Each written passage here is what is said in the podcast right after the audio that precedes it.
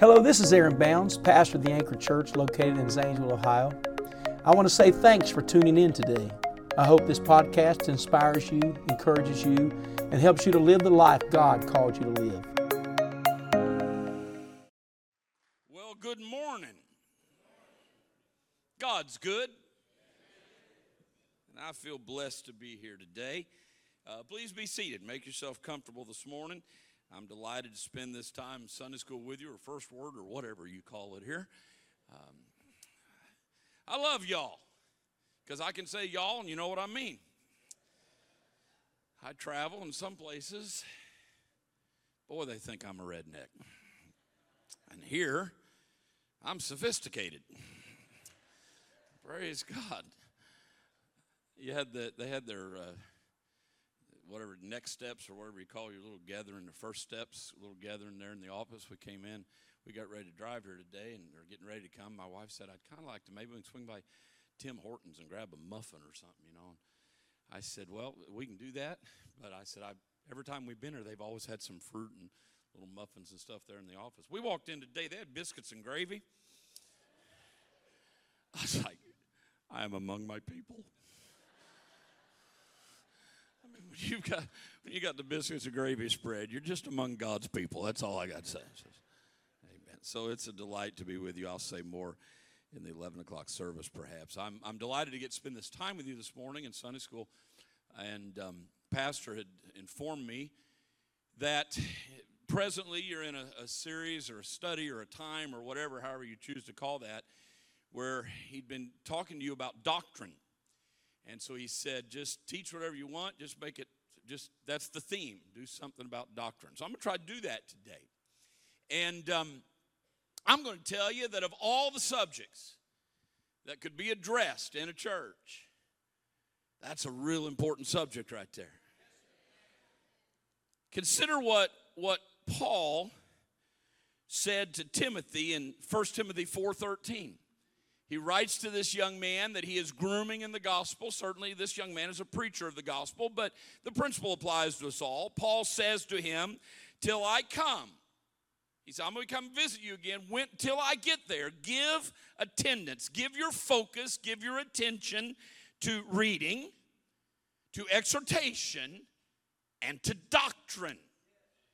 He says, Till I come, you should give your attention put some focus on the doctrine. Now, so let's pause a moment today and be sure we're on similar terms. Let's understand what that word means, what we're discussing. In one word, doctrine means teachings. It, it's teachings or something that is taught from a biblical perspective. That's what the word means. Dictionary.com, which is hardly a theological masterpiece, but uh, dictionary.com defines the words this way a particular principle, position, or policy taught or advocated by a group.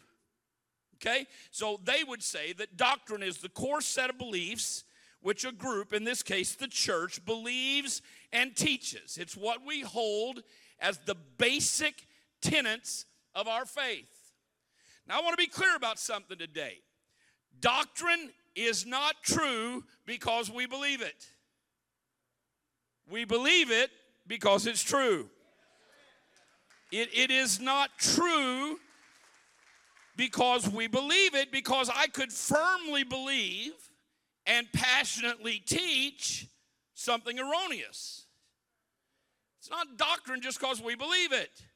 So, so doctrine is not simply the collective set of what we believe because we could believe something wrong.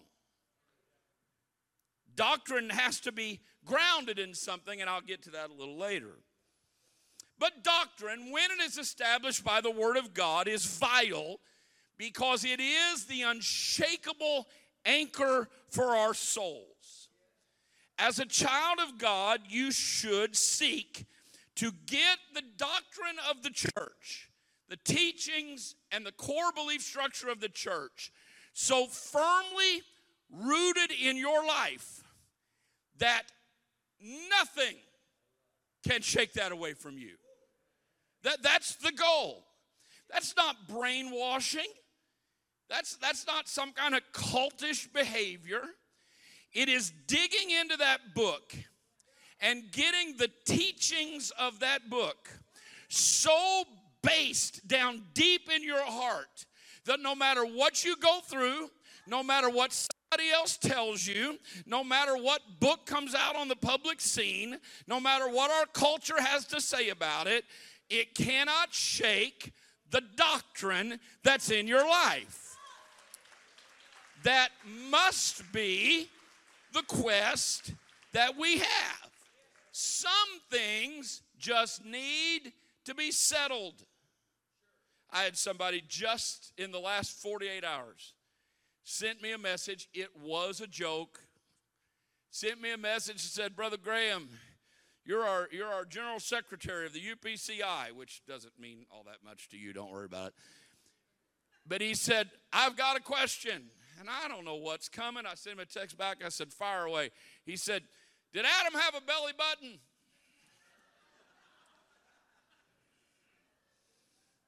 He said, What is the official position of the UPCI on this soul stirring question?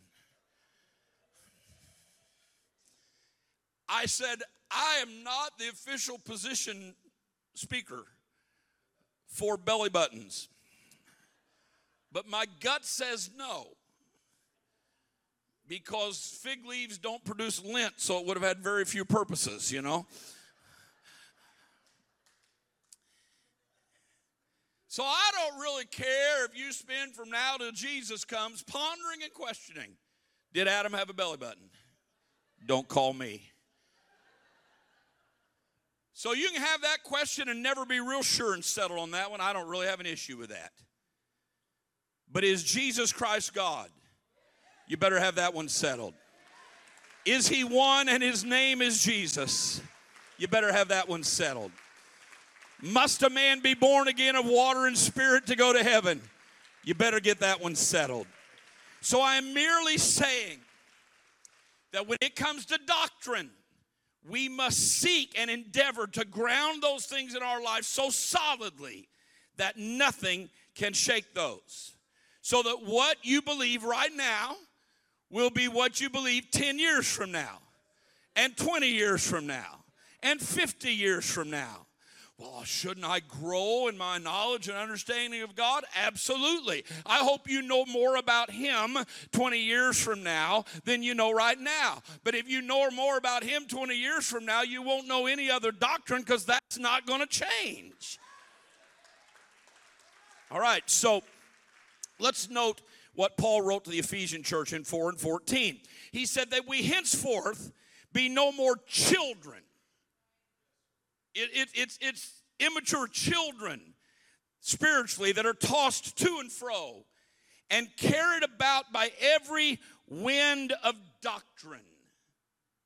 Just, just jerk hither. The wind blows this way and it pulls you over there a while. And the wind blows that way and it pulls you over there a while. He said that's kid stuff. When you grow up, you, you, you get a grip on the doctrine. It doesn't, it, winds don't jerk you around like that. By the sleight of men and cunning craftiness, whereby they lie in wait to deceive. It is important to note that in this verse, Paul equates changing your doctrine with deception. He doesn't call it revelation, he calls it deception. In the course of your life, you will regrettably, almost un- unquestionably, encounter people, as I have, who seem to suddenly depart from the faith. Now, in reality, they don't suddenly depart, it's just you couldn't see it for a while. It was a work down here before you could see it manifest itself. But from appearance sake, it appears they very suddenly depart from the faith. And they almost without exception claim to have a new revelation.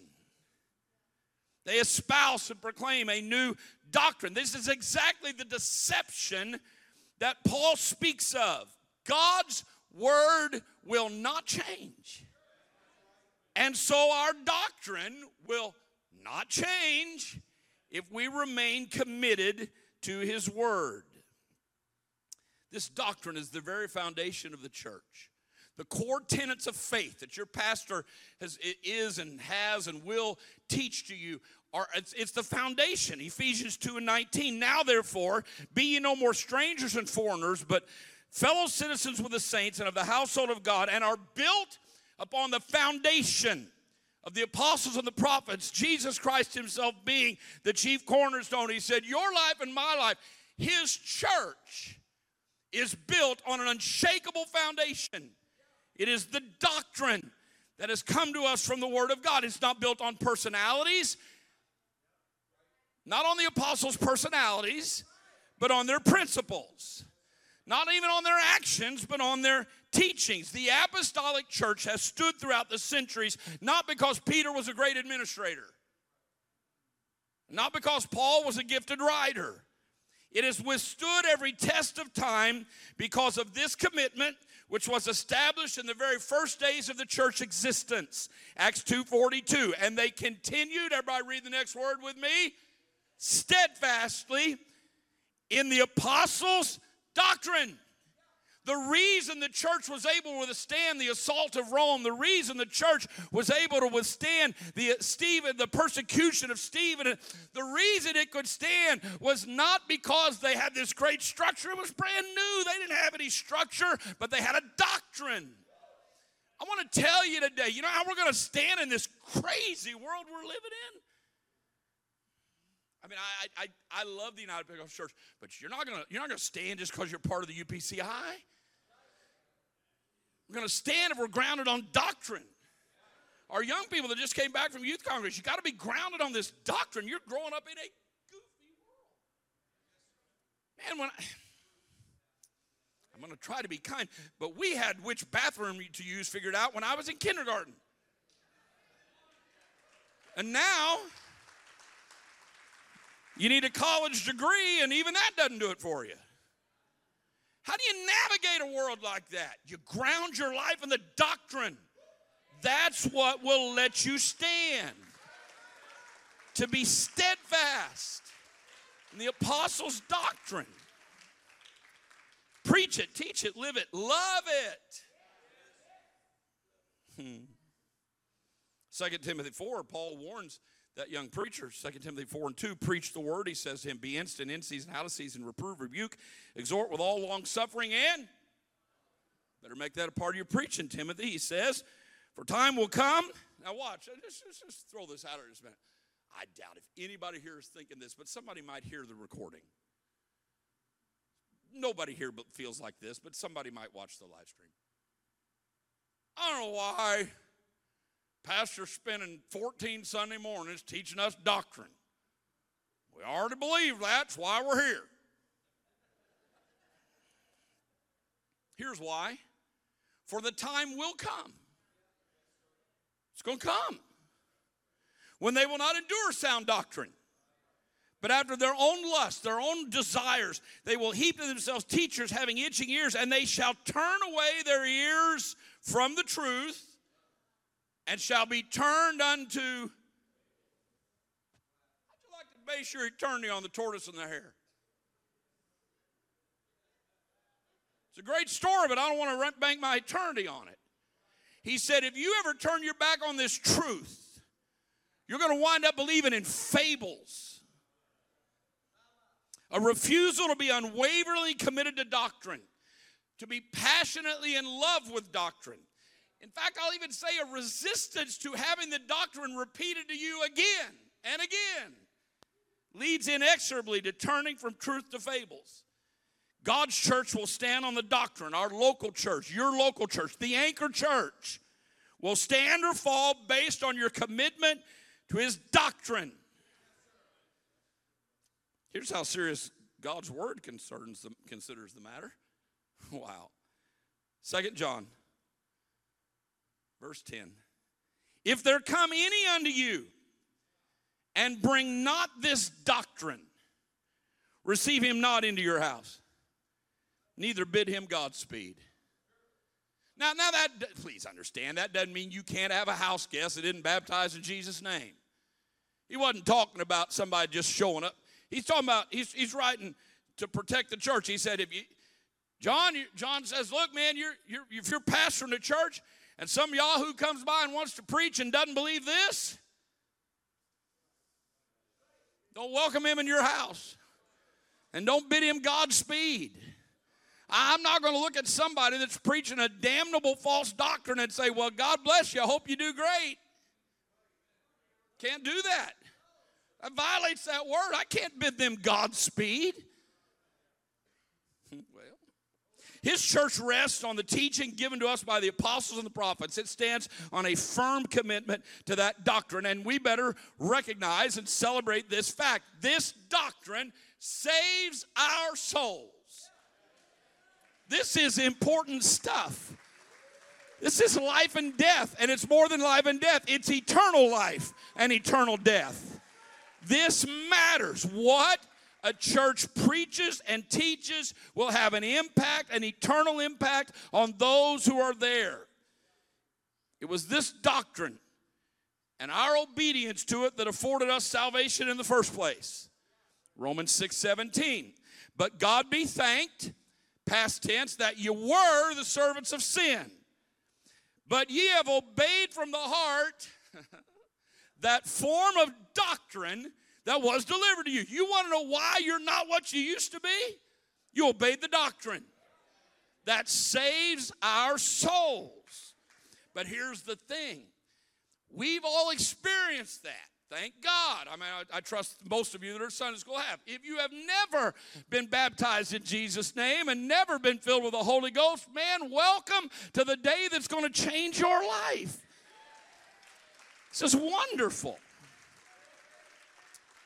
But the doctrine not only saved us on a distant day in the past that you came to the altar and had your God moment, it has an ongoing effect. Paul told Timothy in 4:16, "Take heed unto thyself and unto the doctrine, continue in them, for in doing this thou shalt both save thyself and you're going to save other people too." This doctrine has an ongoing effect not only because it saved us in our past, but it has an effect of saving those who hear the testimony of the church going forward. That's why it is so vital that we stay passionately committed to the identity of the apostolic church.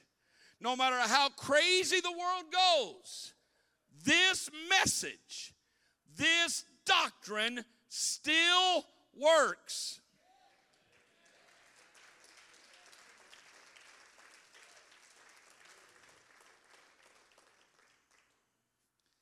Anybody besides me feeling more and more like a stranger in this world? Oh my goodness, folks, I I've never felt more like a pilgrim than here. I, have had I've been privileged to travel to a few countries here and there. A few years ago, um, I made a trip to South Korea. It was a wonderful experience. I, I thoroughly loved going. I preached their national camp meeting and it was it was a great experience. I had, I had a wonderful time, really did. It was it was unique. I wanted to go for any number of reasons. Uh, my dad fought in the Korean conflict in the early 50s, so just going back to that country had kind of a unique. Just I wanted to do that, you know. My dad had my dad had suffered a stroke and was it, it, it, had really kind of robbed him of his personality. That was one of the effects it had. He just didn't, he didn't laugh, he didn't cry. There's a lot of, not much in the way of emotions. It was pretty much gone. So I called my dad when I got the invitation to go over, and I said, Dad, if I gave you 100 guesses, you'd never guess where I, if the Lord tarries and He bless me, where I'm going to get to go preach. On the phone, he said, Where?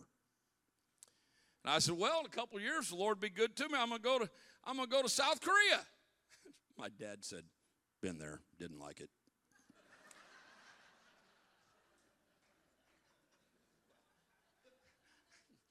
I said, Dad, they're, they're probably not going to have me in a foxhole. Uh,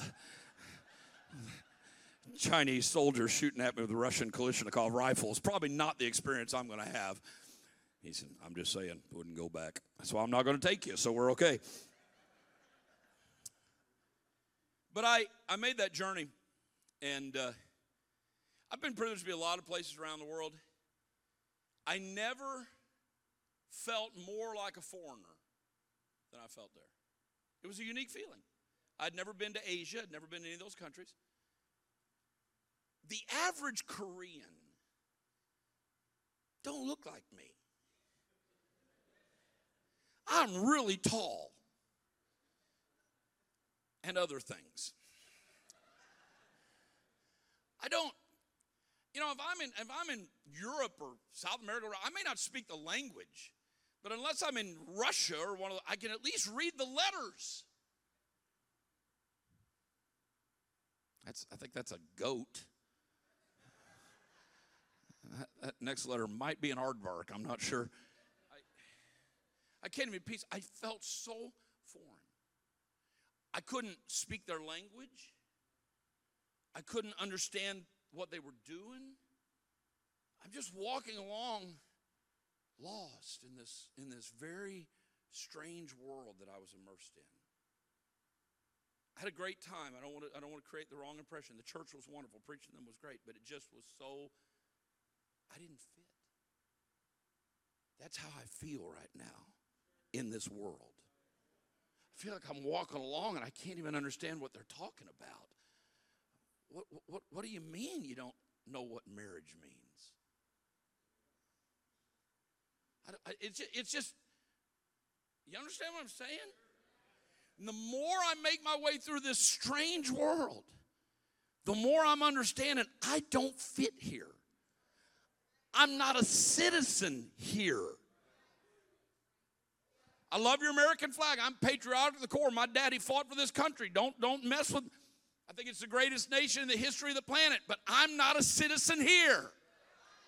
I'm a citizen there. And and and I don't fit here.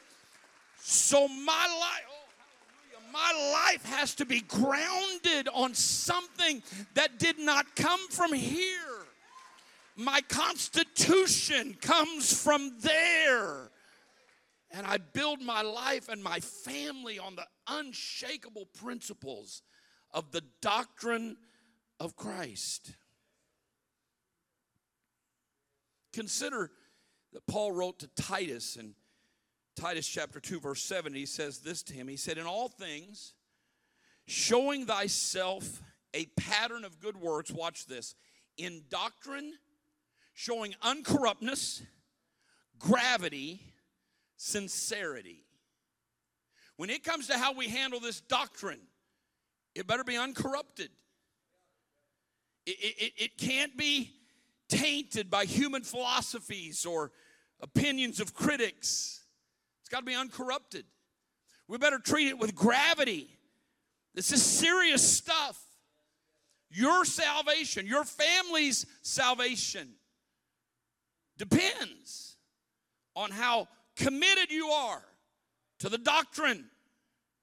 Those that you will influence depend on your commitment to the doctrine. That, that, that's, there's some gravity in that.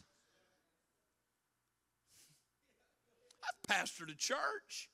I pastored a church for 15 years. I'm a recovering pastor. You know what's the easiest thing in the world to do? Not take a stand. That's easy. Don't preach anything. Don't, don't take a line on anything. It's whatever you want, whatever you believe. That's easy. But it leads a congregation to hell thinking they're going to heaven. There's some gravity to this thing. That man's going to stand one day and answer to God for what he preaches over this pulpit. You don't think that scare you? You try it. But it ain't just him you're going to answer to God for your doctrinal beliefs and how much you love the truth. Because that book says, and I don't have this verse on screen, that book says he comes back and pours out vengeance not just on those that don't have the truth, but on those that don't love the truth. We better fall in love with this thing. This isn't a burden. This doesn't make us weird. This makes us his. So anchor your soul in this. He says, in uncorruptness and gravity and in sincerity, sincerity, live this thing out out of a pure heart and a pure life. Okay. Let me, let me, let me forge ahead just a little bit here. Okay, computer, don't be messing with me now. This would be the wrong time to be messing with me now. And it's messing with me. You heathen thing. Probably false doctrine. It's crazy thing. Cast a devil out of this rascal. All right, here we go. I know some of y'all, some of you right now are going, paper don't do that. Anybody besides me, let's have an honesty moment. Anybody besides me ever looked at a picture, a physical picture? Somebody hands you a picture and you can't see it, you try to zoom in on it?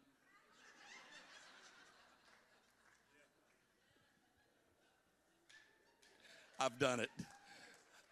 And then you look around to see if anybody saw. Now, let me let me make a statement here, and, and you got to make me a couple promises. You got to promise that you won't leave until I'm done, and you got to promise not to quote out of context. Okay, but here's here here here's the statement to to continue here. There is more than one doctrine. Heresy, blasphemy. Somebody call the general secretary. That's me. It's not going to do good. Besides, I'm not wrong. I, first of all, I didn't say there's more than one gospel. There's not. Paul was very clear to that. Galatians 1 and 6. I marvel, he said, that your souls soon removed from him that called you unto the grace of Christ unto another gospel, which is not another. But there be some that trouble you and would pervert the gospel of Christ. He says, But though we or an angel from heaven preach any other gospel unto you than that which you have that we have preached unto you, let him be accursed. And as we said before, so say I now again, if any man preach any other gospel unto you than that ye have received, let him be accursed. Do you hear what he said? You're sitting here on Sunday, and and and and pastor's about to get up preaching before he can, an angel. Six foot, glowing white. And he says, I've come to declare to you today that it does not matter how you're baptized. You know what this church's response is to be? You're accursed. That's how serious God takes this. So I don't care if an angel shows up and tries to preach another gospel, curse that man. Not cuss him, curse him. There is only one gospel. But there's not only one doctrine. If there were only one doctrine, then verses like the following would not exist. 1 Corinthians 14 26. How is it then, brethren, when you come together, every one of you hath a psalm, hath a doctrine, hath a tongue, hath a revelation, hath an interpretation? Colossians 2 and 20. Wherefore, if ye be dead with Christ from the rudiments of the world, why, as though living in the world, are you subject to ordinances? Let me jump on down to like verse 22. After the commandments and doctrines of men. Revelation 2:14 talks about the doctrine of Baal. Revelation 2:15 talks about the doctrine of the Nicolaitans. I can even go further than that. 1 Timothy 4 and 1. Now the Spirit speaketh expressly that in the latter times some shall depart from the faith, giving heed to seducing spirits and doctrines of devils. There is obviously more than one doctrine. However, there's only one true doctrine. Now, now, when you say that, see, man, you talk about flying counterculture. Oh man, in this world, you can't stand up and say this is true. They have this crazy phrase they use. Brother Wilson talked about this in his message on, on was it Friday morning? Goofy phrase. Well, that's my truth. You have your truth, I have my truth. I don't how to break this to you. You don't have a truth. There is the truth and there are fables. There's nothing in between. You don't get the luxury of having your truth. You are not God. You don't get to define truth. Just because you believe it doesn't make it truth. So there are all kinds of doctrines but there's only one that's true. So therefore, how are we going to know? Well, our doctrine must come from an unshakable, inerrant source. Doctrine must come from the Bible. Now, I don't mean to be ugly, it just comes natural sometimes.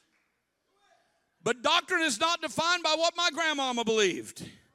She might have been a wonderful person, but she does not get to define doctrine. And you say, Well, you telling me my grandma went to hell? I don't think I said that. I'll leave people in the hands of God. He's God and I'm not. But I will do this I will declare the doctrine that is found in this book. And I'll do nothing more and I'll do nothing less. The doctrine comes from the Word of God. Okay, let's let's hearken back for just a moment to the words in Psalm 19 and 9. Here's what the word of the Lord says The fear of the Lord is clean, enduring forever. Watch this. And the judgments of the Lord are true and righteous altogether. Now, now that was in the Psalms. Let's jump forward and look at the words of John the Revelator in Revelation 16 and 7. And I heard another voice out of the altar say, Even so, Lord God Almighty, true and righteous are thy judgments. The testimony from the psalmist is applied to the Lord Jesus Christ in Revelation.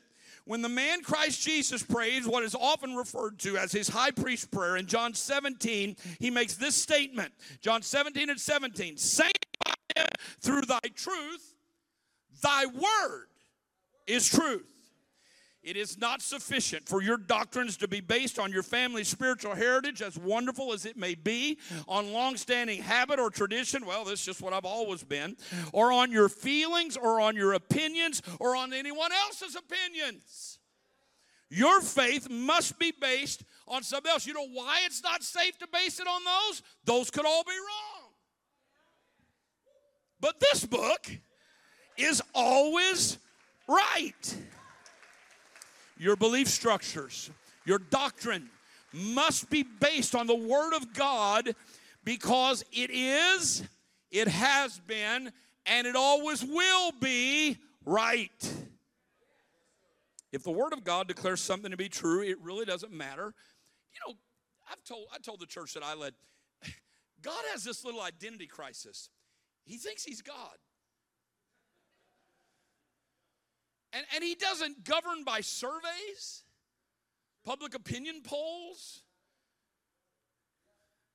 Gallup does not direct God.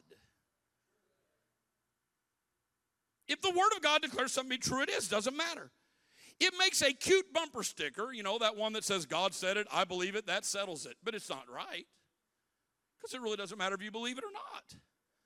God said it, that settles it. You are not that consequential. I ought to break it to you. I don't have to believe it for it to be right. If God said it, that's adequate. So then, our faith, our confidence in our do- in the doctrine must be settled on what He says. It is why in Romans 10 17 it says, So then faith cometh by hearing, and hearing by the word of God. When we hear what God says, we have a framework in which to establish our doctrinal beliefs. God opened up something to me one time. I've shared it before. It's just, it's very interesting to me. Jacob is, uh, is about to steal the birthright from Esau, right? You remember the story? He's going to go into Isaac and deceive his daddy, and he's going to get the birthright. Now, now he, he launches quite a plan, you know. Isaac's eyesight has failed him. He cannot see. So, so he's going to fool him that way he, uh, he takes some goat meat and seasons it up so it'll taste like the venison that Esau makes, so it'll feel fool him there. Uh, he he skinned a goat and put that hide on his hands and on his neck, so that when he felt it, how hairy was Esau? Dear Father, when you can pet a goat and say, That feels like my boy. That's a hairy kid. I'm, not, I'm just telling you what's said. He reached out and touched a goat hide. I said, That's Esau. Man, get that guy a gift certificate or some electrolysis or something. My Lord, that is a hairy critter.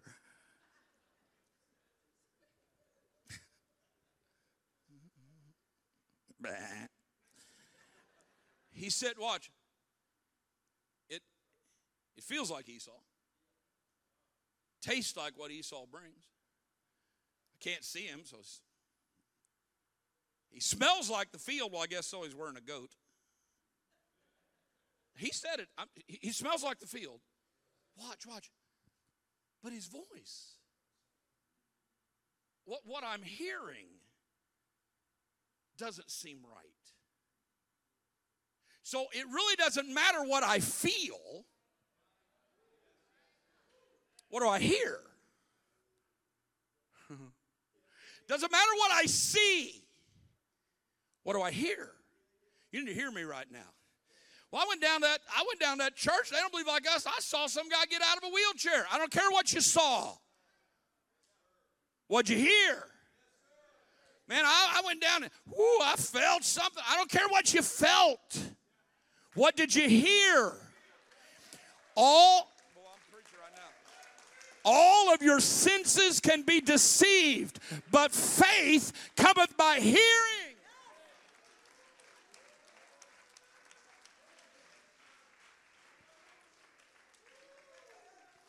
You better be careful making faith decisions based on what you feel. Better be careful making faith decisions based on what you see.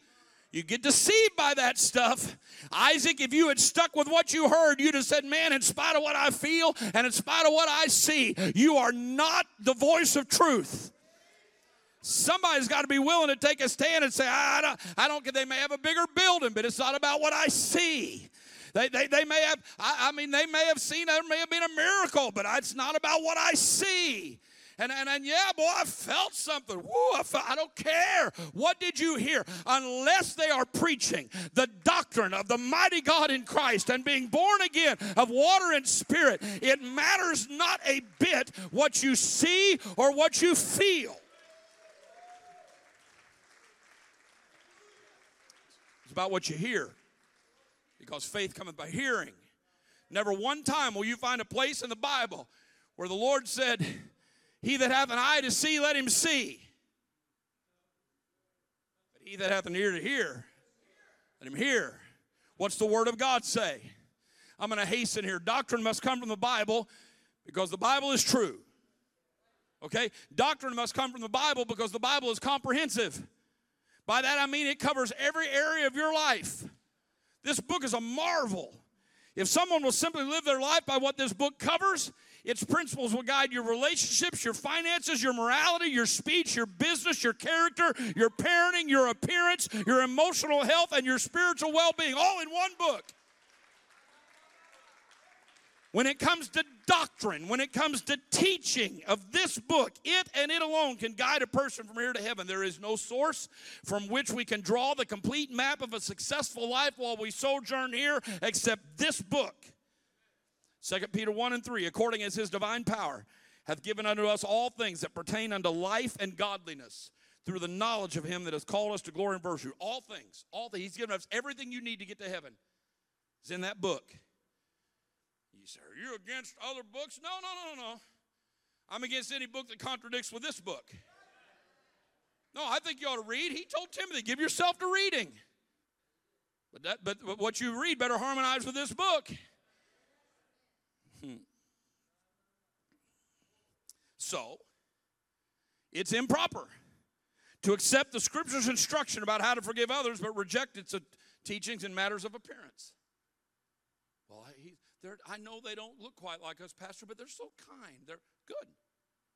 But just because they have abided by scriptures about kindness doesn't mean we can reject scriptures about separation.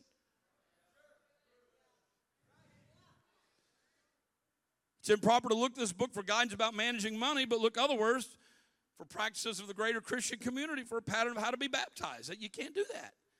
Well, this book's I, I follow some of the teachings. Well, we don't get to do that. Either this book is God's word and its doctrine, its teaching defines all areas of our life, or it's not God's word and we just pick and choose those points to believe that we like best. So I direct you for all, all your doctrinal beliefs to this book. To this book. This book was crafted by God to provide all things we need for life and godliness. And finally, I'll finish right here. Doctrine must come from the Bible because the Bible is unchanging. Things in this life change. Times, ideas, perspectives. I marvel at how much this culture has shifted during the last couple of decades. Your feelings, sometimes hour by hour, and even you change over time. You'll think differently about some things 20 years from now than you do right now, but that those things can't include the doctrine. That can't change.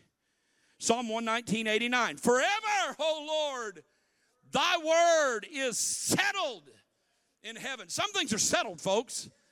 It's, uh, we're not still trying to figure it out, it's settled. The doctrines of this book were not simply applicable or appropriate for the first century church. They were true then. They were true in 325 AD when the Council of Nicaea met. They were true in the 5th century when Rome fell. They were true in the Dark Ages. They were true during the Reformation. They were true in the 17th century when religious settlements arrived on this continent. They were true in the, in the sec, first and second Great Awakenings in the 1700s, 1800s. They were true at the dawn of the 1900s when Pentecost uh, broke out in Topeka and Royal Seco and, and Azusa Street. They were true in 1945 when the United Pentecostal Church formed. And I got news for you. I don't know how he could avoid it, but if the Lord doesn't come back for another thousand years, that word will still be true. His word and its doctrines has always been true, and they will always be true. I can show you the scope of it, I'll finish here, I think. Psalm 119 and verse 160. I love this verse because of the two directions it looks. Psalm 119 and 160. Thy word is true from the beginning, and every one of thy righteous judgments endureth forever. You look backward, you look forward, it doesn't matter. His word has been, is, and will always be true. And so if you dare try to base your doctrine on anything in this world, it's going to shift it's going to change. If you try to be governed by public opinion, well, you know, nobody's supposed to take a stand for anything. You're not supposed to. Well, sorry. None of those voices that are telling us that are God. And God said, My word is true. And it will always be true. And so, that anchor point. That anchor point. I'll finish with this. I have a friend who lives in South Florida. He ain't right. Give you evidence of that. Several years ago, there was a big hurricane coming to South Florida. And I said, uh, I called him, I almost called his name. That was dangerous. Bob. It's not his name. I called him. I said, hey, Bob. I said, did y'all get out okay? Nah. We'll ride it out. I said, really? Yeah, it'll be all right. I live in St. Louis, relatively hurricane free in St. Louis. So as the storm started to come ashore, I called him again. I said, How y'all doing? He said, Oh, man, we're having a ball. I said, You're having fun? He said, Oh, man. He said, Me and the boys are out in the backyard. He said, We have a sheet. He said, If you grab the four corners of that sheet, it will pick you up and carry you across the yard. I said, how you come down? He said, Let go.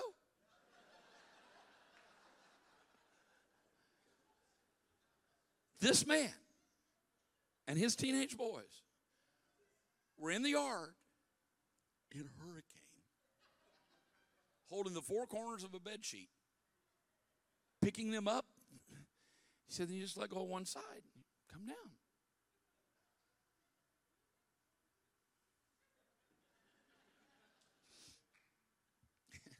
Vote.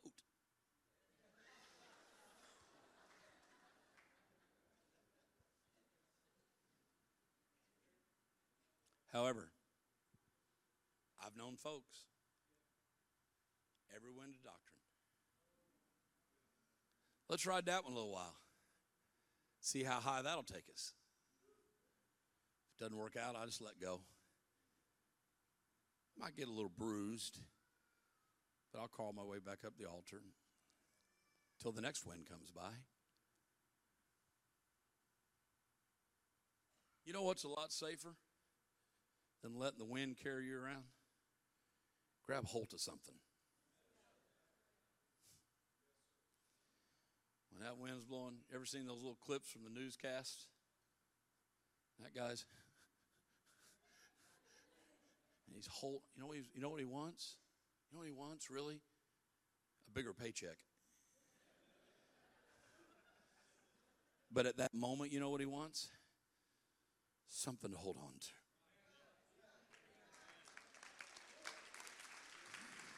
This thing's stronger than I am, and it's going to blow me off course and it's going to injure me and it may injure my family. But if I can just get a hold of something that will not move, I can ride this thing out and I'm going to be okay. I'm telling somebody, grab a hold of a one God Jesus name doctrinal anchor point that cannot be shaken and will not be moved. And it doesn't matter what winds blow through our political climate, it doesn't matter what winds blow through our college campuses. You just grab hold of something that cannot move and say, well, it was true true today, it's going to be true tomorrow, and I will stand. I think everybody ought to lift your hands and celebrate the goodness of God for just a minute and rejoice in His doctrine and rejoice in this truth. We are so blessed.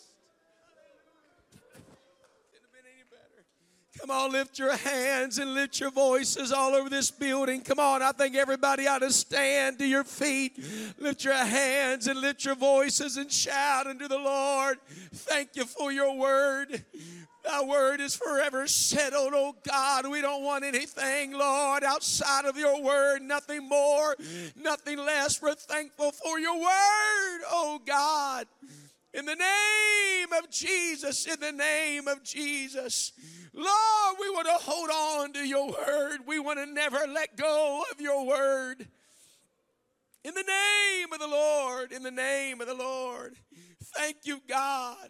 Come on, church, let's hold it near to us. Let's hold it close to us in the name of Jesus.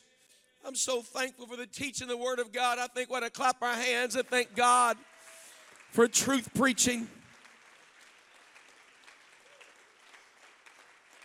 Thank you, Lord. Thank you, Lord. Thank you, Lord. I, I remember when I first moved to this city, it was common conversation among pastors here that would make public statements and they would say, We need to stop teaching doctrine. Every gathering I went to, they'd say, We need to quit preaching doctrine. We just need to unite on faith. We exited that. Because you can't be saved without that book. You can't be saved without truth preaching. Hallelujah. Brother Graham, I didn't know. I know you, you were teaching, teaching doctrine. I didn't know you were going to talk about the storm. Last night I had a dream. Last night I was in a, in a house. It was like at a, at a campground um, of, of church. And the house was incomplete. And I looked out and I was working on the house. I looked out the window and I could see winds blowing very, very strong. And uh, there was a, a man that I don't know was out, and he was sort of the lead carpenter there at the camp. And there were nice houses, but I looked out and there was wind blowing. Objects started picking up, and it became stronger and stronger and stronger until I looked. I'm looking out the window, and I thought, I didn't know there was a storm coming. And I looked out the window and I could see debris going horizontal. And I ran out the other end of the house and I looked and there was a storm cloud like I hadn't seen, and I knew a tornado was coming unexpectedly. And immediately when I saw the storm, I realized the house wasn't finished. And I looked and there's my niece asleep and the storm's coming. I immediately tried to find something that would hold me in when the wind was blowing and we got low and got down and held on until when the storm passed, I looked out and saw blue skies again, but we stayed right where we were. And I looked, I'm telling you right now, there are winds that are coming. But I know that it will hold on to His word. It's not just going to save me, it's going to save me and my house. I don't want my, come on, I don't want this next generation to be lost because we don't have anything to hold on to. How many know we've got the truth? I think when I clap my hands and shout to the Lord, thank God for truth, thank God for His word, thank God for His power. In the name of Jesus. I, I do. I think we ought to just take a moment. Thank you for the truth we've been hearing the last few weeks. Thank you for the truth we heard today. We want to fall in love with your word. I do think it'll be appropriate this time we go into prayer. I know you, you're going to go get your children and the different classes we have going on. Amen. But we want this room to become a place of prayer. If you're going to fellowship in the sanctuary, keep it quiet. Otherwise, go to the foyer. Amen. God bless you. Aren't we so glad for the word of God today? I feel so moved in my spirit. Amen. We'll see you here in a few minutes for family worship. God bless you. Thanks again for listening to the Anchor Church podcast. If you enjoyed it, make sure you subscribe so you can keep up on our weekly sermons. If you're in the Zanesville area, we invite you to join us on Sundays. You can find all the details on our website at theanchor.church. Again, thanks so much for listening, and we hope to see you soon.